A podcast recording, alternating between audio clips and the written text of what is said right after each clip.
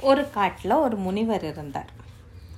அந்த முனிவர் வந்து டெய்லி மார்னிங் வந்து அவளோட அவரோட கால் காலை கடன்களெல்லாம் முடிச்சுட்டு நிம்மதியாக உட்காந்து தவம் பண்ணிட்டு இருந்தார். பக்கத்தில் ஒரு குட்டி குகை இருந்தது. அந்த குகையில் டெய்லி மாற்று போட்டுக்கிற ட்ரெஸ்ஸு அப்புறம் ஒரு குவளை ஒரு குட்டி தட்டு. ரொம்ப அல்பமான தட்டு ஒன்றும் ஒசத்தியான தட்டுலாம் இல்லை. ம காட்டில் கிடைக்கிற மரங்கள்லேருந்து ஏதாவது பழங்களை பறித்து அதை அலம்பி சாப்பிட்றதுக்கு வச்சுருந்தார். அவ்வளோதான் அவரோட ஐட்டம்ஸ் நிம்மதியான இடமா இருந்தது வாழ்க்கையாக இருந்தது அவருக்கு. கடவுளை நினச்சி தவம் பண்ணுறதுக்கு ஆள் அறவமே இல்லாத காடு. இப்படி போயின்னு இருக்கையில் ஒரு நாள் வந்து அவர் தவம் செஞ்சுட்டுருக்கார் குகை வந்து ஓப்பனாக இருக்குது அதுக்கு எங்கேயும் கதவெல்லாம் கிடையாதே. ராஜா வந்து அந்த பக்கம் அடுத்த ஊருக்கு கிராஸ் பண்ணி போகிறார் அந்த காட்டில். அப்போ அவருக்கு ரொம்ப தண்ணி தாகம் எடுக்க ஆரம்பிச்சுடுறது இங்கே எங்கேயாவது பக்கத்தில் ஏதாவது குடிக்க தண்ணி கிடைக்குமான்னு பாருன்னு அவரோட வேலைக்காரனை விட்டு அனுப்புகிறார் பார்த்தா ஒரு குகை தான். அது ஏதோ யாரோ வசிக்கிற மாதிரியான இடமா தெரிஞ்சுது. போய் பார்த்தா அங்கே ஒன்றுமே இல்லை அந்த குகைக்குள்ளே. சாமான் இல்லை கோவலையில் துணுண்டு வந்து தீர்த்தம் இருந்தது. ஒன்றுமே இல்லாமல் இருந்ததா?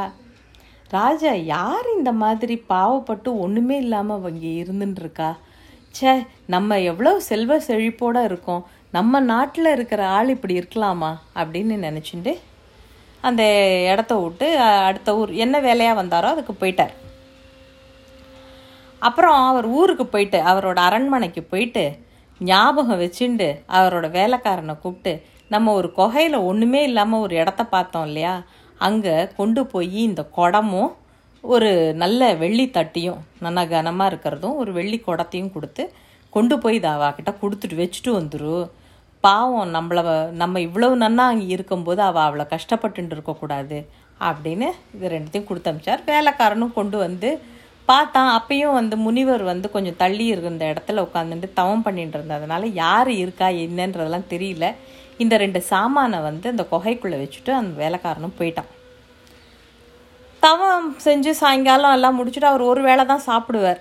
சரின்னு காலை கையெல்லாம் அலம்பிக்கிண்டு வந்து பார்த்தா நம்ம குகைக்குள்ள வெள்ளி சாமான். அவருக்கு பக்குன்னு இருந்தது. என்னடா இது இது? நம்ம மாட்டுக்கும் இங்கே ஒரு ஓரமாக உட்காந்து தவம் பண்ணிட்டு இருக்க இடத்துல நமக்கு என்னத்துக்கு இந்த மாதிரியான விலை ஒசந்த சாமான்லாம்? சரி என்ன பண்ணுறது யாரோ வச்சுட்டு போயிட்டா.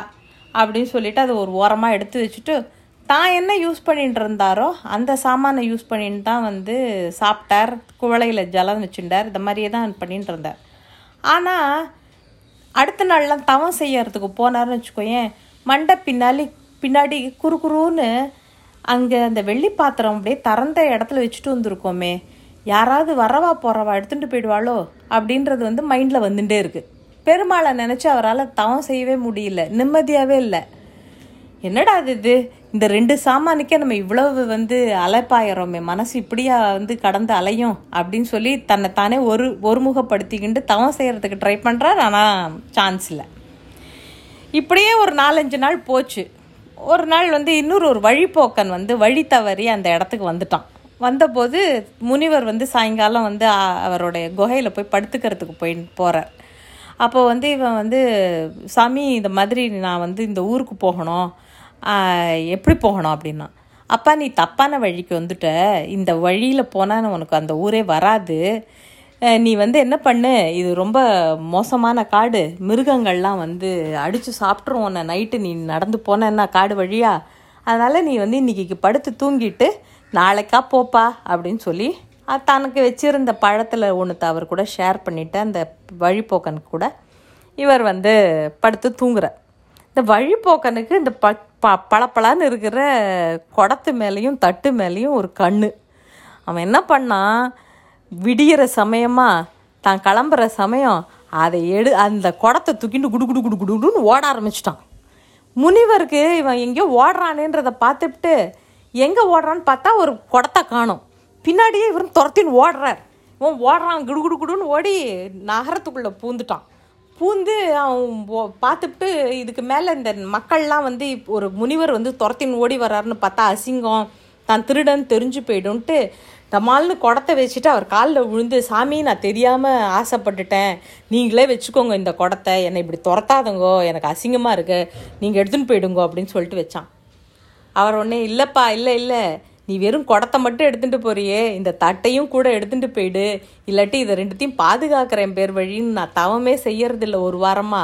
தயவு செஞ்சு இதெல்லாம் எடுத்துட்டு போயிடு எனக்கு இந்த ஆசையே வேண்டாம் அப்படின்னு ரெண்டு சாமானையும் கொடுத்துவிட்டு அவர் திரும்பி நிம்மதியாக காட்டுக்குள்ளே போய் தவம் செய்ய ஆரம்பித்தார் அவ்வளோதான் இன்னைக்கு கதை.